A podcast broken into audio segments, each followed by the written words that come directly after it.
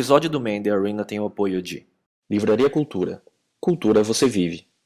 Kinghost. Tecnologia para empreender. E FIAP, a melhor faculdade de tecnologia.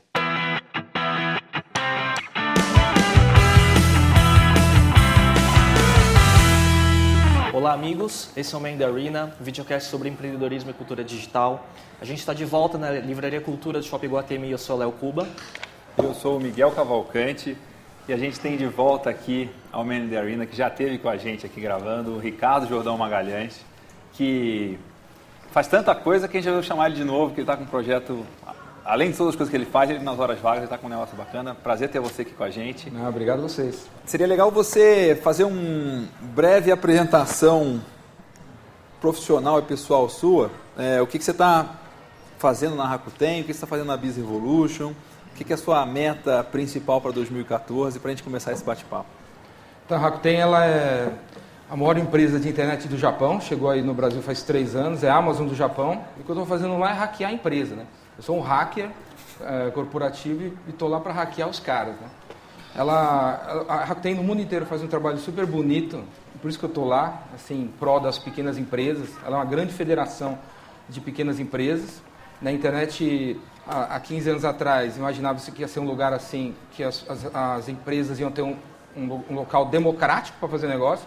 E não é mais, né? Existe um puta monopólio na internet absurdo, dos grandes portais, das grandes lojas, né? Das grandes lojas virtuais, das grandes redes sociais, que é difícil você furar, né? E a Rakuten tem uma proposta bem legal para furar esse bloqueio dos grandes. Eu sou o vice-presidente de marketing, a ideia é, né, criar um espaço virtual para 20 mil pequenas empresas. E aí meu histórico sempre foi em prol das pequenas empresas. É um karma, é uma maldição, sabe? Mas o meu negócio, a minha causa, a minha missão de vida, e com a BizRevolution e com a Rakuten, ou no Epicentro, é despertar nas pessoas a vontade de trabalhar para criar uma coisa legal, para você ter uma empresa legal. Pô, não precisa ser gigantesca, de 15 pessoas já vai ser bacana para as coisas, e fazer um trabalho bacana atendendo, sei lá, 500 pessoas, e tá bom. E não necessariamente você tem que crescer, você tem que dominar o mundo, você tem que se vender para alguém, arrumar um investidor que não está nem para você depois. Para quê? Sabe? A filosofia do crescimento, cara, é da célula do câncer, que quer crescer por crescer. Ele não tem uma razão. Crescer. Por que crescer? Por que crescer 20% esse ano? Por quê? Por que tem que crescer esse mês? Quem que inventou isso? Não vou crescer. Você é do mesmo tamanho. Eu só queria fazer um parênteses, porque muita gente já conhece o Ricardo, mas quem não conhece pode ver todo o histórico do Ricardo no primeiro episódio do Man in the Arena que ele gravou há 2 ou 3 anos atrás, um dos primeiros. E você sempre foi um dos pioneiros na internet brasileira, em e-commerce, né? E aí o que eu vejo é que você está com uma máquina grande por trás agora, como a Rakuten, para turbinar sua causa, né? Só que além de tudo isso, a gente estava falando até antes de gravar, você mantém as atividades da BizRevolution, que é uma missão também, de certa forma.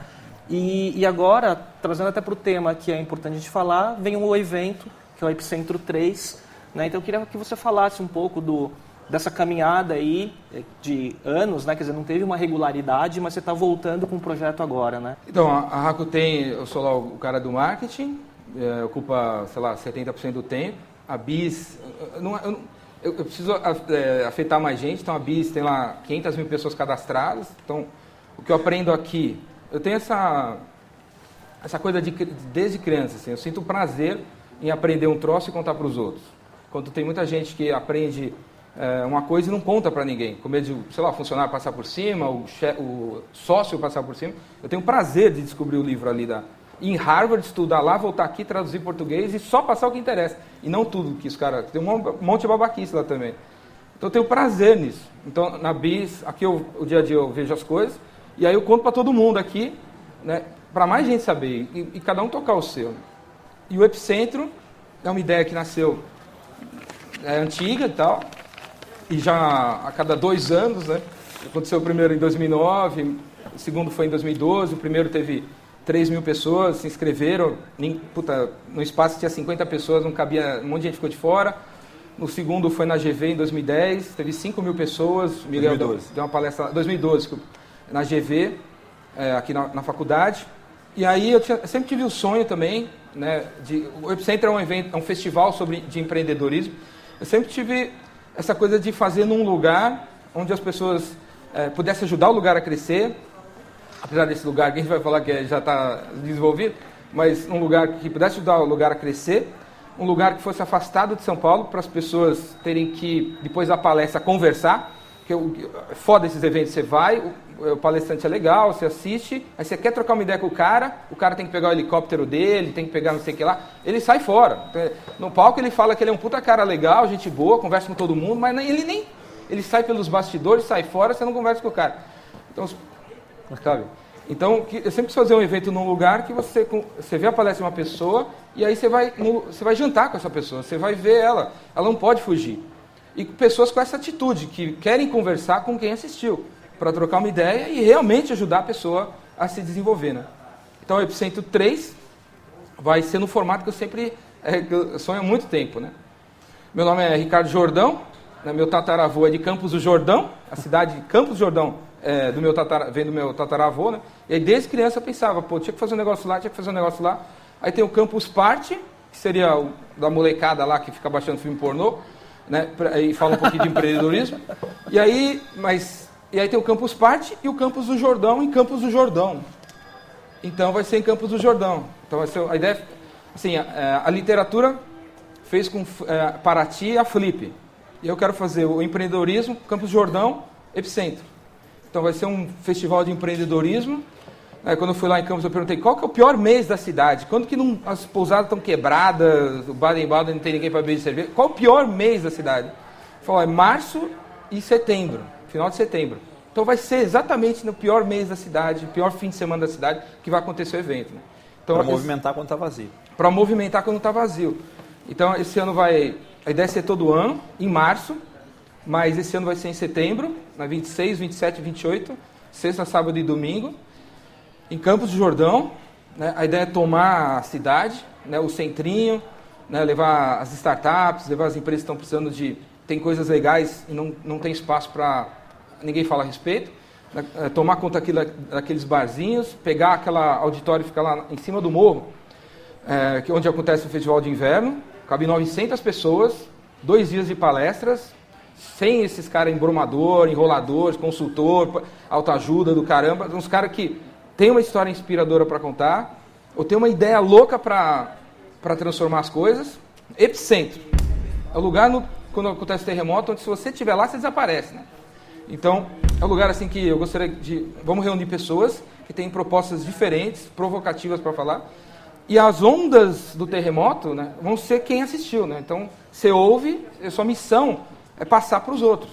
As ondas do Epicentro são as pessoas que contariam para as pessoas daquelas ideias que a Globo não fala, sabe? Ou essas porcarias não dão atenção. Quando você fez o primeiro Epicentro, ainda estava muito começando o evento de empreendedorismo no Brasil, quase não tinha, nem tinha sido lançado o TEDx ainda, por exemplo. Hoje está muito mais maduro o mercado, vamos dizer assim, de eventos, tem muito mais evento. Assim, o que você acha que está faltando? Qual que é o modelo, qual que é o formato de evento que faz falta para empreendedorismo hoje no Brasil? Apesar de ter uns eventos do Sebrae que ensina sobre ICMS, ISS, essas bobeiras, e ter um ou outro evento, ainda não tem muito evento de empreendedorismo. Não tem. Vocês são envolvidos com empreendedorismo, vocês conhecem um ou outro. Vocês sabem de um ou outro, mas mesmo assim os que vocês conhecem são da panelinha de vocês. São os mesmos paneleiros, os mesmos palestrantes, os mesmos cara que assiste, o mesmo investidor. Então, ainda o Brasil precisa de mais eventos de empreendedorismo, muito mais. Então, cabe uns 20 epicentros ainda. Não só, esse ainda vai ser no estado de São Paulo. E no Rio? Quantos eventos de empreendedorismo tem no Rio? E em Brasília, que não tem empresa em Brasília. E no Nordeste, no Norte. Então, e no interior desses estados.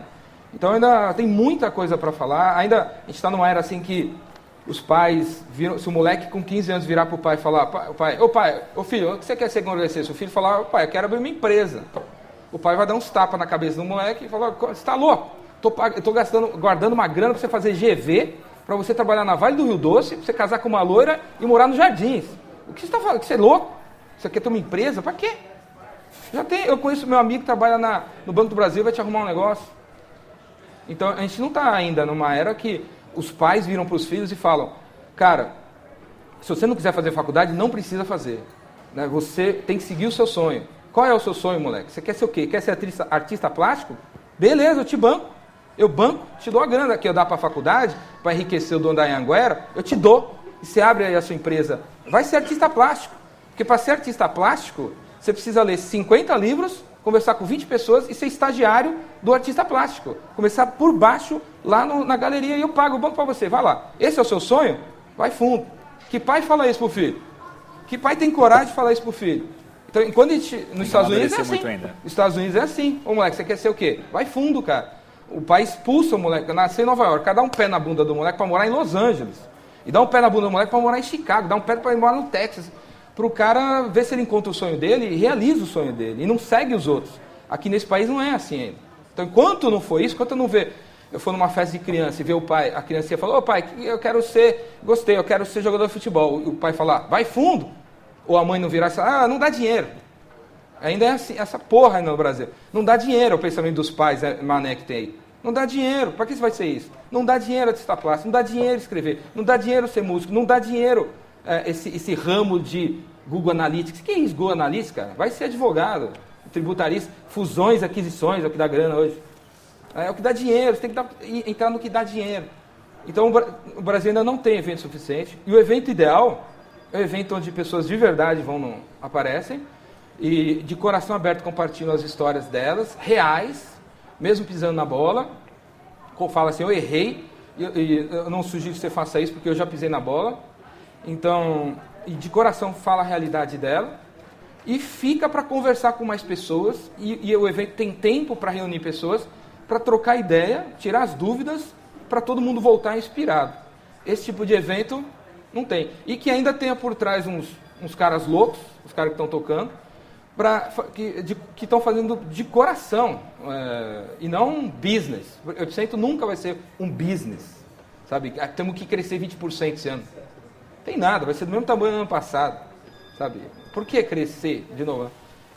O Epicentro não é um business, é uma causa. É um movimento para transformar pelo menos metade da população em empreendedor, para montar suas próprias coisas, seguir seus próprios sonhos, porque não tem espaço. Esses pais que ficam falando para o cara tentar trabalhar na Vale do Rio Doce, não vai ter espaço. Só vai frustrar o moleque, porque só vai ter um diretor de marketing. Então, na SPM estão se formando 150 caras de marketing, 70 pensando em ir na Vale do Rio Doce. Só vai dar um. Então, meu, enquanto que tem outros negócios, tem mais coisas. Certo? Queria te perguntar sobre os aprendizados aí, né? Porque você fez o 1, fez o 2, o primeiro foi um evento conturbado, teve uma série de problemas. O que você teve de aprendizado das dificuldades, dos erros do Epicentro 1? E só um parênteses, assim, a gente foi no Epicentro 1, né? Então, por acaso, né? Eu fui palestrante do... Então, você foi palestrante do Epicentro 1. Mas o Epicentro 1, muitos dos problemas... Muitos problemas foi que deu muito certo, né? Deu super certo. Esse foi um dos problemas, né? Então, o evento ideal é aquele que você põe 100 cadeiras e as 100 cadeiras são ocupadas, não fica ninguém em pé, e, né? Mas o primeiro deu super certo, tem 3 mil inscritos para 60 cadeiras. Né? Um aprendizado, assim, ninguém faz nada sozinho. A gente tem mania de fazer tudo sozinho aqui, né? No Brasil, principalmente, né? Pô, a gente é desconfiado dos parceiros, a gente é desconfiado dos outros, a gente não confia muito nas pessoas, né? Então, para a coisa dar certo, o aprendizado do primeiro, para o segundo, para o terceiro é fazer parcerias certas, com as pessoas certas, ter os mesmos valores e que não estão apenas por dinheiro, estão por uma causa. E claro, se der dinheiro, beleza, mas estão por uma causa, para fazer uma coisa bonita, né? Cara, eu leio direto, tarado, tem 5 mil livros em casa. O que une todas as biografias eu já comprei. O livro que eu mais leio é biografia. O que existe comum na história de todas as pessoas legais é que todas são movidas por uma coisa legal. Eu quero fazer um trabalho decente. Esse banner não ficou legal. Bota mais dinheiro aí. Vai ter que ficar legal. Né? Não, mas aí vai diminuir o lucro de 20 para 18. Dane-se. O importante é o banner estar legal. Porque se o banner estiver legal, as pessoas virão e as pessoas voltarão. E elas contarão, e a longo prazo a gente não tem que fazer tanto marketing, gastar tanta grana. É isso que une todo mundo, fazer um trabalho decente, bonito, maravilhoso, para deixar um legado para as pessoas. e ganhar um certo dinheiro em cima disso. Você tem que se unir a caras que pensam que nem você, isso é o maior aprendizado, né? Porque o primeiro um monte de gente pisou na bola, não estava ligado, não estava na mesma vibe, né? E aí um monte de gente furou, e aí o negócio diminuiu ali, 24 horas antes, teve que, era um lugar para 300 pessoas, caiu para 60, várias razões e tal. Então parcerias, e aí o segundo foi bem melhor. É, o segundo foi, deu tudo certo. Deu tudo certo, 45 empresas se doaram, tudo... Tinha 3 câmeras, 6 fotógrafos, puta, tudo maravilhoso. E o em Campos também, né? Vai ter ajuda da cidade, os Baden-Badens vão se envolver, os empresários da cidade vão se envolver, está todo mundo se envolvendo para criar lá ser um epicentro, né? De um lugar onde se discute empreendedorismo de verdade, não fantasia. Agora, do que você estava falando sobre os eventos terem sempre as mesmas pessoas, falando as mesmas histórias, né? Então... E eu concordo que grande parte do sucesso vai ser a curadoria das pessoas que vão estar lá palestrando, né? E você, lê, conhece muita gente lá fora, aqui, participou de muito evento. Você tem nomes, assim, que você sonha em trazer? Porque eu sei que você vai meter as caras e vai chamar todo mundo, né? Eu vou chamar todo mundo. O Epicentro, uma das pegadas do Epicentro, a gente está lançando ele via crowdfunding, né? Financiamento coletivo. Espero que você que ainda não deram nada, entrou no ar esse negócio sexta-feira, mas antes de eu sair daqui, eu vou pegar a sua carteira, eu vou pegar a carteira do Léo. A gente vai ter que... Tem que bancar os caras que estão filmando aí, o Sérgio da Cultura, tem que filmar, tem que participar do negócio, senão não vai rolar. Eu não vou virar para Samsung, ou para o banco, ou para uma grande empresa para bancar, para ser um troço dos grandes. Não quero, tem que ser das pessoas. Então, se as pessoas quiserem, acontece. Se não quiser também, eu vou embora. Porque eu fazer o quê? Eu estava fazendo para ajudar. Não querem? Então tchau. Mas, qual que era a pergunta? Palestrantes. Quem que você sonha em trazer? Então, tem que ser um lugar que a gente dá chance para quem não é conhecido. Então, não vai ter essa figurinha carimbada, não. Então, cara, a China é um puta lugar. A gente já dá para listar agora aqui 10 empresas chinesas, startups, nem são mais startups, que já tem uma marca lá e já está saindo de lá. Aquele drone mais famoso, o Phantom, que é aquele mais famoso, que custa $3.000, você compra tudo, e que filma tudo por aí, é chinês. Né? A Phantom é chinesa. Tem 1.500 funcionários já. Então eu quero trazer esse cara. Tem um celular na China, não sei se o Xiaomi, já ouviu falar de Xiaomi?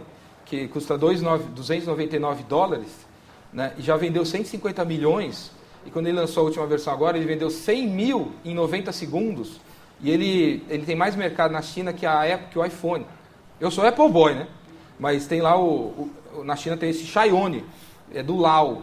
Eu vou mandar e-mail para esse cara. Se o Lau não quer vir aqui para mostrar como que ele está hackeando, né? Como ele está vencendo a Apple e a Samsung. A Apple chegou mais ou menos na China, mas a Samsung já está lá faz tempo. E ele é líder na China. O Xiaomi, que veio de baixo, um chinesinho, juntou lá uns investidores chineses e criou lá o software dele. O software é dele, o design é dele e está indo. E esse Xiaomi, o Phantom e outras empresas chinesas, Alibaba, estão vindo, né, com marca, com propósito, com conceito. Então eu queria trazer uns caras da China para ensinar algumas coisas para eles. De uma certa maneira é um país em desenvolvimento que nem a gente. E do Brasil uns caras diferentes, né? Que não tem a oportunidade, né? O cara que... Você vê como o brasileiro é muito, sei lá, egoísta, ou a gente esconde as coisas, sabe? O cara que inventou o giz da Copa lá, do que o juiz usa para... O spray da Copa, é brasileiro, de Minas. Ele ficou 14 anos para vender o troço para a FIFA e vendeu lá, sem se dobrar a corrupção, né? 14 anos para conseguir que o negócio saísse, né? E é mineiro. E você sabia que é brasileiro, que o cara é mineiro? Então, um monte de gente deve estar sabendo e não põe o cara. Enquanto o cara não for não vender o spray para uma grande empresa, não virar da Suvinil, enquanto a Suvinil não comprar, não aparece. Quando a Suvinil comprar, aí bota o Jô vai entrevistar, né? Então, esse cara já vai vir também, vai vir. Então, estão pesquisando, estão olhando uns caras diferentes para reunir uma turma que a mídia não dá espaço, mas que tem ideias legais para mudar as coisas. Você é um cara que pensa diferente, tá? Dá para ver aqui pela conversa, quem não te conhece, está te conhecendo pela primeira vez. Qual que é a sua métrica de sucesso do Epicentro 3?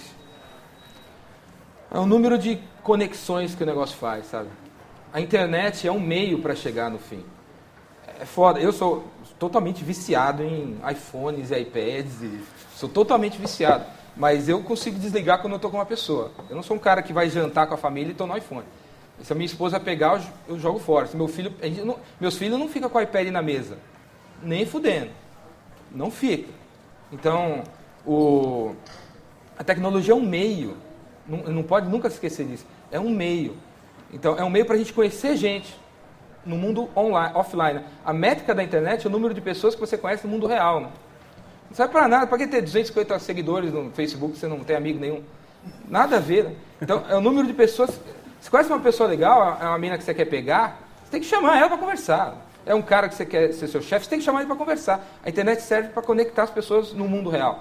Então, o Epicentro, a métrica de sucesso é o número de conexões que ele vai fazer. Então, via internet a gente vai chamar todo mundo, mas no mundo real é o número de conexões que ela vai fazer. E às vezes também a pessoa está lá e conhece alguém que não foi lá e acaba conhecendo e se conecta, né? Mas... é o número de conexões, é a principal métrica de sucesso. E dessas conexões que virem coisas, virem empregos, trabalhos, casamentos, sei lá, que virem coisas, esses encontros. Né? Isso eu acho que é um tema de várias perguntas que a gente colocou aqui, né? Você tem uma experiência grande com internet, com marketing online, agora está trabalhando bastante com e-commerce, né? Tem uma experiência grande também com web seminário, fazer com eventos, palestras pela internet. Como é que você está vendo essa... né, como é que o online vai ajudar o offline e o offline vai ajudar o online? Como é que está juntando esses dois? Assim, porque um evento presencial é um negócio muito rico. Ele pode ser muito rico, né? Porque você tem o olho no olho, você tem o contato face a face, você tem mas é muito mais caro, vamos dizer assim. Né? O cara tem que ir até Campos do Jordão. Né? Ele não pode estar em qualquer lugar. Né? Então, como que vai ser... como é que você está vendo esse processo e as vantagens e desvantagens de um lado, um web seminário, você estava falando aí que fez uma semana passada com mais de 800 pessoas e provavelmente você estava de pijama em casa, com um outro negócio que vai ter que ir até Campos do Jordão, só que obviamente vai ser uma experiência muito mais rica. Por Messenger você vende 5, no telefone você vende 10, ao vivo você vende 100. Então ainda nada substitui o contato. Né? Então um evento presencial é muito mais rico, mas depende da pessoa. Então, a gente tem, eu espero, nos outros eu fiz isso, eu espero que quem se inscrever entenda isso, eu vou falar desde o começo, assim, ó, o que você tem que fazer para se preparar para vir para o evento, né? Então, você tem que ter um objetivo para ir no evento, você tem Legal. Que querer conhecer esse cara e esse cara, você tem que querer conhecer 5 pessoas, você tem que... tem que montar um projeto, você no Epicentro. E não um papinho mais medíocre que tem, que a gente ouve de uma pessoa que vai para o evento assim, para que você foi no evento? Porque sempre tem alguma coisa para aprender. Sabe? Zeca Pagodinho, entendeu? Deixa a vida me levar, quem sabe ela me leva, sabe? Então, não é nada disso, você tem que ser objetivo. Eu estou indo nesse lugar, eu investi 150 aqui, 300 ali, não sei o que lá ali, eu espero conhecer 10 pessoas, porque se 10 pessoas conhecer 10 pessoas, o retorno pode ser esse, o meu retorno é conhecer gente, e não deixar o evento te levar. Então, e aí como o evento presencial, você encontra gente, é muito rico, você se dispõe a conversar com as pessoas, você vê que o cara... você não ser um cara tão tímido assim, e você vai ver as pessoas com o crachazão lá, né? Ricardo, sei lá, Microsoft. E aí, como é que tá a Microsoft? Assim que você tem que se apresentar. Aí o cara fica, como é que eu falo com o cara? Como assim? Chega, né? Como é que tá a Microsoft? Abre a boca e mexe a boca.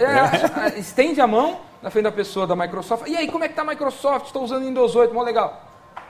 Né, e se atirar para conhecer as pessoas e tal, porque é insuperável. Né? Na internet, para quem faz evento, pode ser mais... o lucro é maior. Realmente, se a gente fizer seu evento pela internet, não paga nada, não gasta com cadeira, com pão de queijo, nada disso. Põe na internet lá, as pessoas também estão de cueca assistindo, pagam o ingresso virtual e assistem, vêm à palestra e acham que aprendeu. Mas aprendizado não é saber, sabe? Aprendizado é fazer, é viver uma experiência. Sim. Entendeu? Por isso seu pai falava assim, você estava em cima do troço, falava, desce aí moleque, senão você vai quebrar a cara. Aí você quebrava a cara, e aí, aprendeu Miguel? Aprendizado não é saber. E a gente tem a mania de, você lê todos esses livros aqui, eu sei. E daí, você sabe o que, cara? Você não experimentou, você não foi lá para Moscou, você não sabe nada de Moscou. Entendeu? Então, você sabe o que está naquele livro. Então, experiência é o... ainda não substitui. Assim, o que a gente vai fazer lá assim, vamos lá, não vai ser transmitido, você tem que ir lá. E aí depois quem foi lá vai ter acesso às coisas para passar para os outros. Mas eu quero que as pessoas vão lá, eu quero que as pessoas se relacionem, tenham um contato, que é muito rico.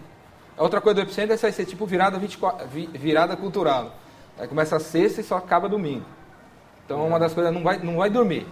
Dormir em Campos do Jordão é caro.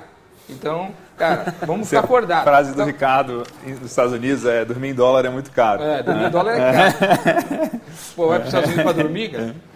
Então... A gente vai deixar a URL para divulgar o evento, para captação de crowdfunding, vai estar tudo aqui no vídeo. E deixa eu só fazer um complemento aqui. A gente esteve junto lá no South by Southwest, que é uma das inspirações do Epicentro, eu imagino. E numa das palestras sobre eventos, o cara falou uma coisa que me marcou, que falou, o melhor de um evento é uma conversa que você vai ter com no máximo 4 pessoas. Né? Então, tipo de conversas não vai ter, não tem num lugar online. Não, eu estava em Chicago 2 meses atrás, no evento de e-commerce. Aí eu estava assistindo uma palestra, gostei pra cacete da palestra da mina, fui lá falar com ela. Aí no caminho para ela tinha uma fila. Aí eu só saquei o iPhone. Aí chegou um tweet X. Aí o tweet era de uma... Eu cliquei, abri um negócio legal. Olho pro lado assim, o cara do tweet tava do meu lado, com o crachazinho dele. Aí, enquanto eu não falava com a mina, eu me apresentei pro cara. E aí, cara, beleza, não sei o que, acabei de receber um tweet seu. Pô, mó legal esse produto que você tá fazendo. Aí ele tava esperando pra falar com a mulher. Aí nós dois fomos...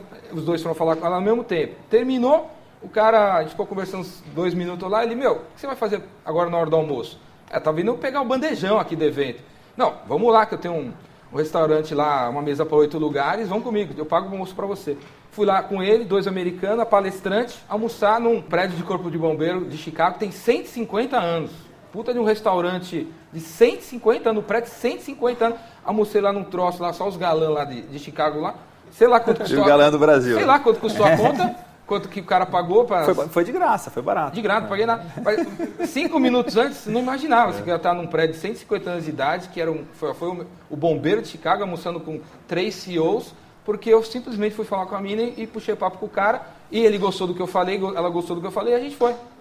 Serendipidade, né? Então é... Pela internet, se eu pegar... No máximo, você vê mais uma pizza no Google, sabe? Ricardo, a gente...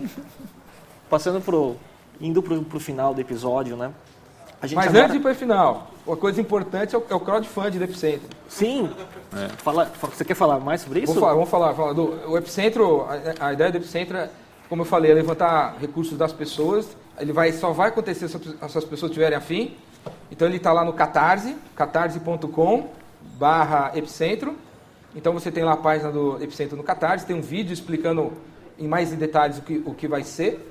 E tem, como é que funciona o financiamento coletivo? Você tem as opções de você ajudar a fazer o evento, então tem lá R$75, R$150, R$250 e tal, você escolhe lá como você quer investir no evento e em troca do seu investimento você ganha uma recompensa, você ganha um agrado, você ganha alguma coisinha do evento. Então tem lá, tem vários... Descreve aí o que é a recompensa e o valor que você quer que o Miguel Cavalcante, pessoa física, compre. Tem uma opção de R$5.000. Porra! 5 mil. É. Que faz o que essas R$5.000? Tem lá 4 horas de consultoria com o Ricardo Jordão aí. Um cara famoso aí, mas inacessível. Não, janta lá com os palestrantes, vai ter camiseta, vai ter um pôster, vai receber uma foto selfie de todos os palestrantes autografado. Tem mais umas coisas lá.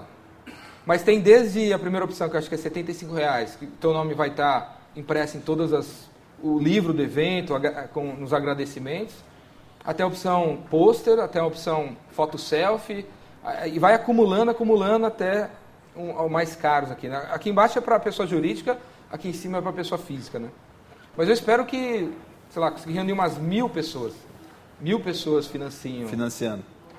E assim, a curiosidade, vamos ver como vai ser, né? Tem a versão, o Epicentro no Catarse, para levantar reais, e eu vou colocar o Epicentro no Kickstarter, que é o crowdfunding americano, para levantar dólares, né? Eu quero ver se a gente consegue... Qual vai ser... E vai ser legal você fazer um ranking, uma competição, né?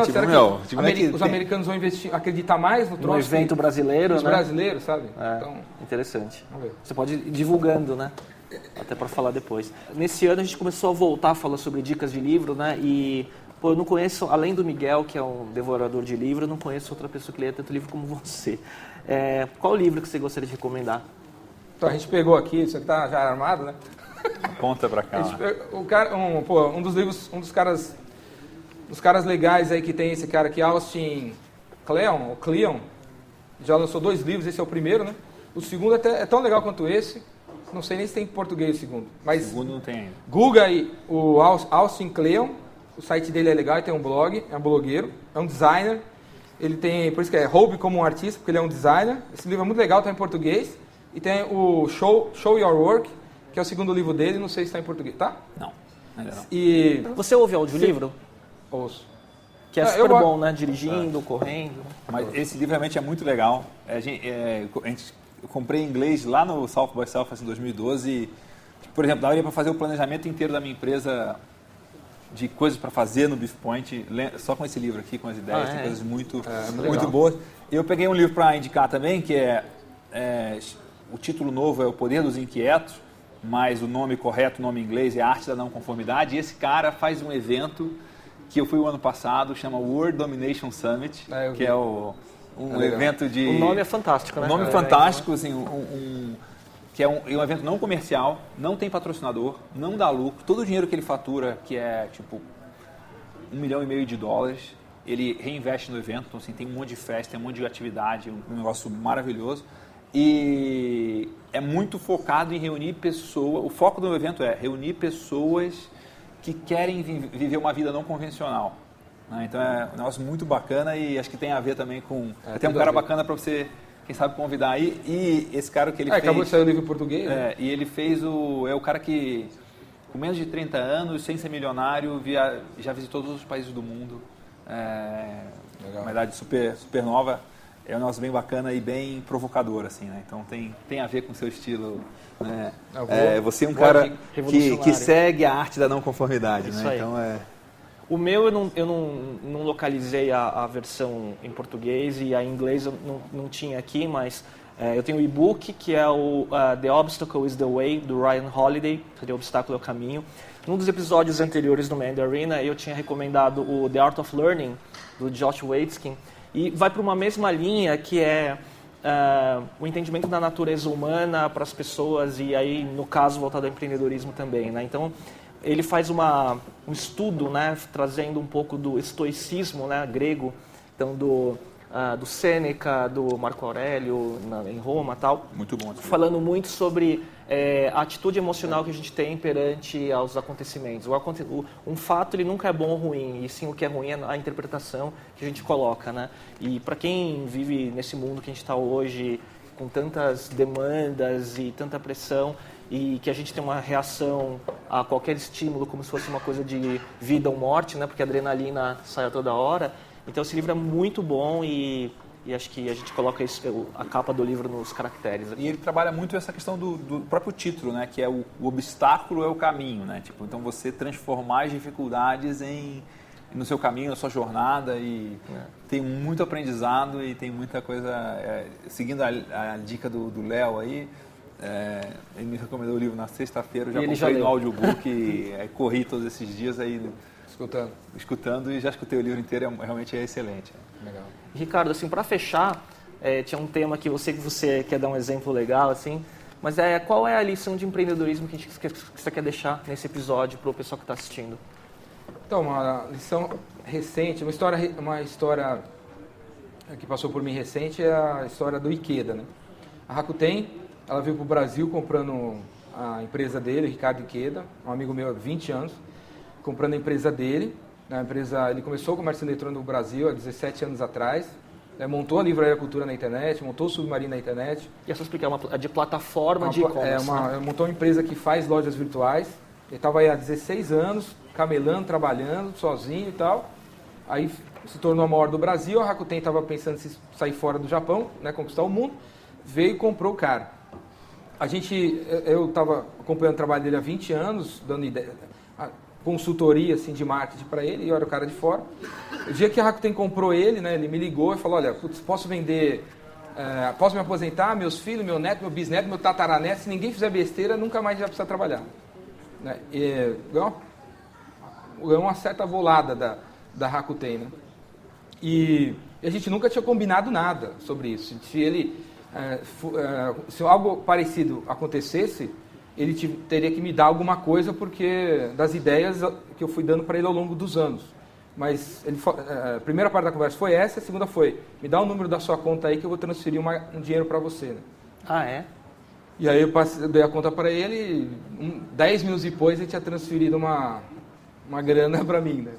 E assim, o cara chegou onde chegou porque ele sempre, e ainda vai longe, porque ele sempre quis fazer uma coisa bonita, legal, deixar um legado, e dinheiro é consequência, e se der legal, se der muito legal, e se der muito vamos usar de novo para construir outra coisa, e putz, que legal, é uma coisa muito legal, assim, uma história que acho que todo empreendedor ou todo ser humano deveria se tocar.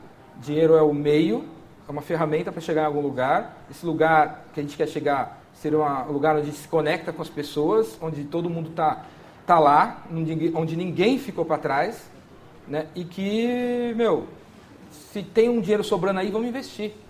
Se tem, sobrou uma grana aí, vamos gerar um emprego, contrata mais uma pessoa, né? E vamos, e vamos, e vamos. E não guarda, guarda, guarda, guarda, guarda, né? Então, que empreender é sobre acumular, sabe? Muito legal. Muito bom. Eu vi uma palestra sua outro dia no SlideShare que você pegou um monte de alguns elementos da cultura e termos japoneses e fez uma palestra para os japoneses, é isso? Ou para o pessoal da Rakuten. Que história é essa? O que você aprendeu com a cultura japonesa que você está tentando aplicar de novo numa empresa japonesa? Então, o Japão tem um negócio que só tem lá. Assim, ou tem, talvez, no interior do sertão ainda, sabe? Aqui no Brasil. Ou em algum país, no interior de um país da África, que o que é? A ingenuidade, uma pureza do coração do ser humano, que ainda tem, porra, você vai em Tóquio, assim, 20 milhões de habitantes, cara, 15 milhões de japoneses ainda tem essa pureza que a gente só deve encontrar hoje no Brasil, no interior do país. É um negócio que o japonês chama de omotenashi, né? E a Rakuten, quando ela estava se expandindo, ela estava em dúvida, assim, qual era o posicionamento, como falar e tal. E aí eu falei, a gente tem que promover para o mundo inteiro essa coisa do omotenashi. Omotenashi, que se traduzir em português, seria a vontade de servir ao outro sem pensar nada em troca, sem querer nada em troca, tipo altruísmo, mas 3.0.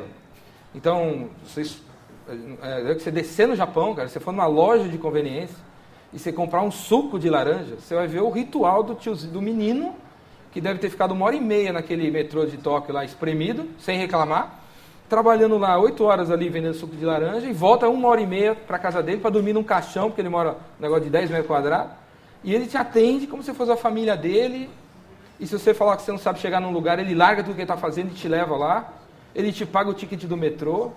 Então tem um coração puro, uma pureza ainda lá, que não tem mais lugar nenhum.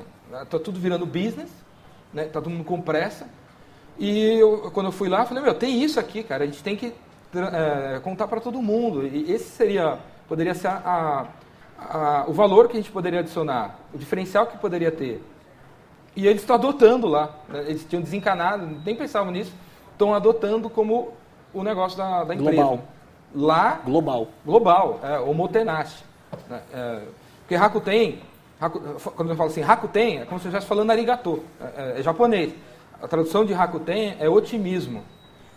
Otimismo.com.br. Animal, hein? Animal. Então, e aí o omotenashi. Otimismo, omotenashi e tal. Então, essa coisa de tentar humanizar as pessoas de novo... Faz parte dele trabalhar numa empresa que chama otimismo, né? Então. Animal. E tava, assim, desencanado, assim. Né? É que precisou de alguém de fora da cultura deles falar. Pra ver essas coisas. Porque pra eles é tão natural. É transparente né? É invisível. Isso é legal. Muito mais legal que o papo soluções corporativas para atender as necessidades dos clientes colaboradores do país para ver se os acionistas ficam felizes. É muito mais legal que isso. Então, tem alma. Eu sempre falo assim, eu sou marqueteiro. Mas, cara, a propaganda não é mais a alma do negócio. A alma é. É a alma do negócio. A alma é a alma do negócio. Entendeu? Tá todo mundo conectado. Se você tiver uma história legal, de contar, você conta pro Léo. Se a minha história não for legal, morre. E não adianta eu ficar mandando 8 propagandas para você. Você não é mais imbecil, você não vai contar propaganda para ele. Propaganda não é mais a alma do negócio. A alma é. E quem entende isso, avança. Uma Apple, Google, a Starbucks. Starbucks é legal, né? Sabe, eles treinam os baristas lá para olha, identificar que o Miguel já vem todo dia aqui. Não, você não... Cara, ainda mais agora tem Piracicaba, né? Tipo... E aí você vê que o Miguel vem sempre, cumprimenta o Miguel, seja... Oi, Miguel, como é que vai? O cara sabe, tipo, lugares que eu fui poucas vezes, assim, tipo, o cara sabe que eu gosto de café do dia. Então, mas quantas pessoas aqui vão no McDonald's, no mesmo McDonald's, reconhece o mesmo funcionário e o cara nem para falar um oi, cara. Você mostra toda sexta-feira no McDonald's, o mesmo funcionário trabalhar ao meio-dia, ele nem para te dar um oi, não tá no manual. O manual fala assim, ó, atende o cara em 12 segundos, agora atende em 11, agora atende em 10, atende em 9. Porque tem que sobrar, dá lucro. Então, quem entende de botar alma, a Livraria Cultura tem isso. Eles podiam muito bem, né, eu sempre falo da Livraria Cultura, né? Quando eu era moleque não tinha dinheiro para comprar livro. Eu ia na banca e o jornaleiro dava um tapa na minha mão porque eu começava a folhear a Cebolinha. E é tudo consignação na banca. Aí eu vinha na Cultura, no Conjunto Nacional, quando era um ovo, depois da aula, pegava o livro, sentava no chão e ficava lendo. Quantos livros eu terminei sentado na Livraria Cultura sem pagar nada? Não tinha dinheiro para comprar. Ninguém nunca reclamou. 1980, olha onde chegou a empresa. Eles podiam muito bem não ter auditório. Podia ter mais estoque de livro. Não, tem auditório, tem eventos. Os caras fazem 1000 eventos por mês. E pode ter certeza que o espaço é caro. Então, o espaço é caro. Estão compartilhando conhecimento. Não estão pensando só em vender. Estão pensando em formar uma cultura, né? Não quer só eles ganharem, eles querem que mais gente ganhe. Então, quem entende disso, percebe que você tem que ser mais assim, mais humano, avança. Os outros que ainda ficam só no soluções corporativas para atender necessidades, produtos e serviços para os colaboradores... Para esses tem concorrência. Para esses tem concorrência, para esse mundo vai ser difícil. Isso aí. Ricardo, muito de bom. Novo, obrigado. Não, obrigado a vocês. A gente sempre... 5 mil. Otimismo.com.br, gostei dessa. Então, obrigado de novo pela aula e pela injeção 26, de inspiração. 27, 28 de setembro. 26, 27, 28 de setembro. Epicentro 3, Campos do Jordão. E ele aguarda a doação de todo mundo, né? Então, Ricardo, obrigado de novo. Obrigado. Esse é o Man in the Arena, a gente volta no próximo episódio. Obrigado. Um abraço. Tchau.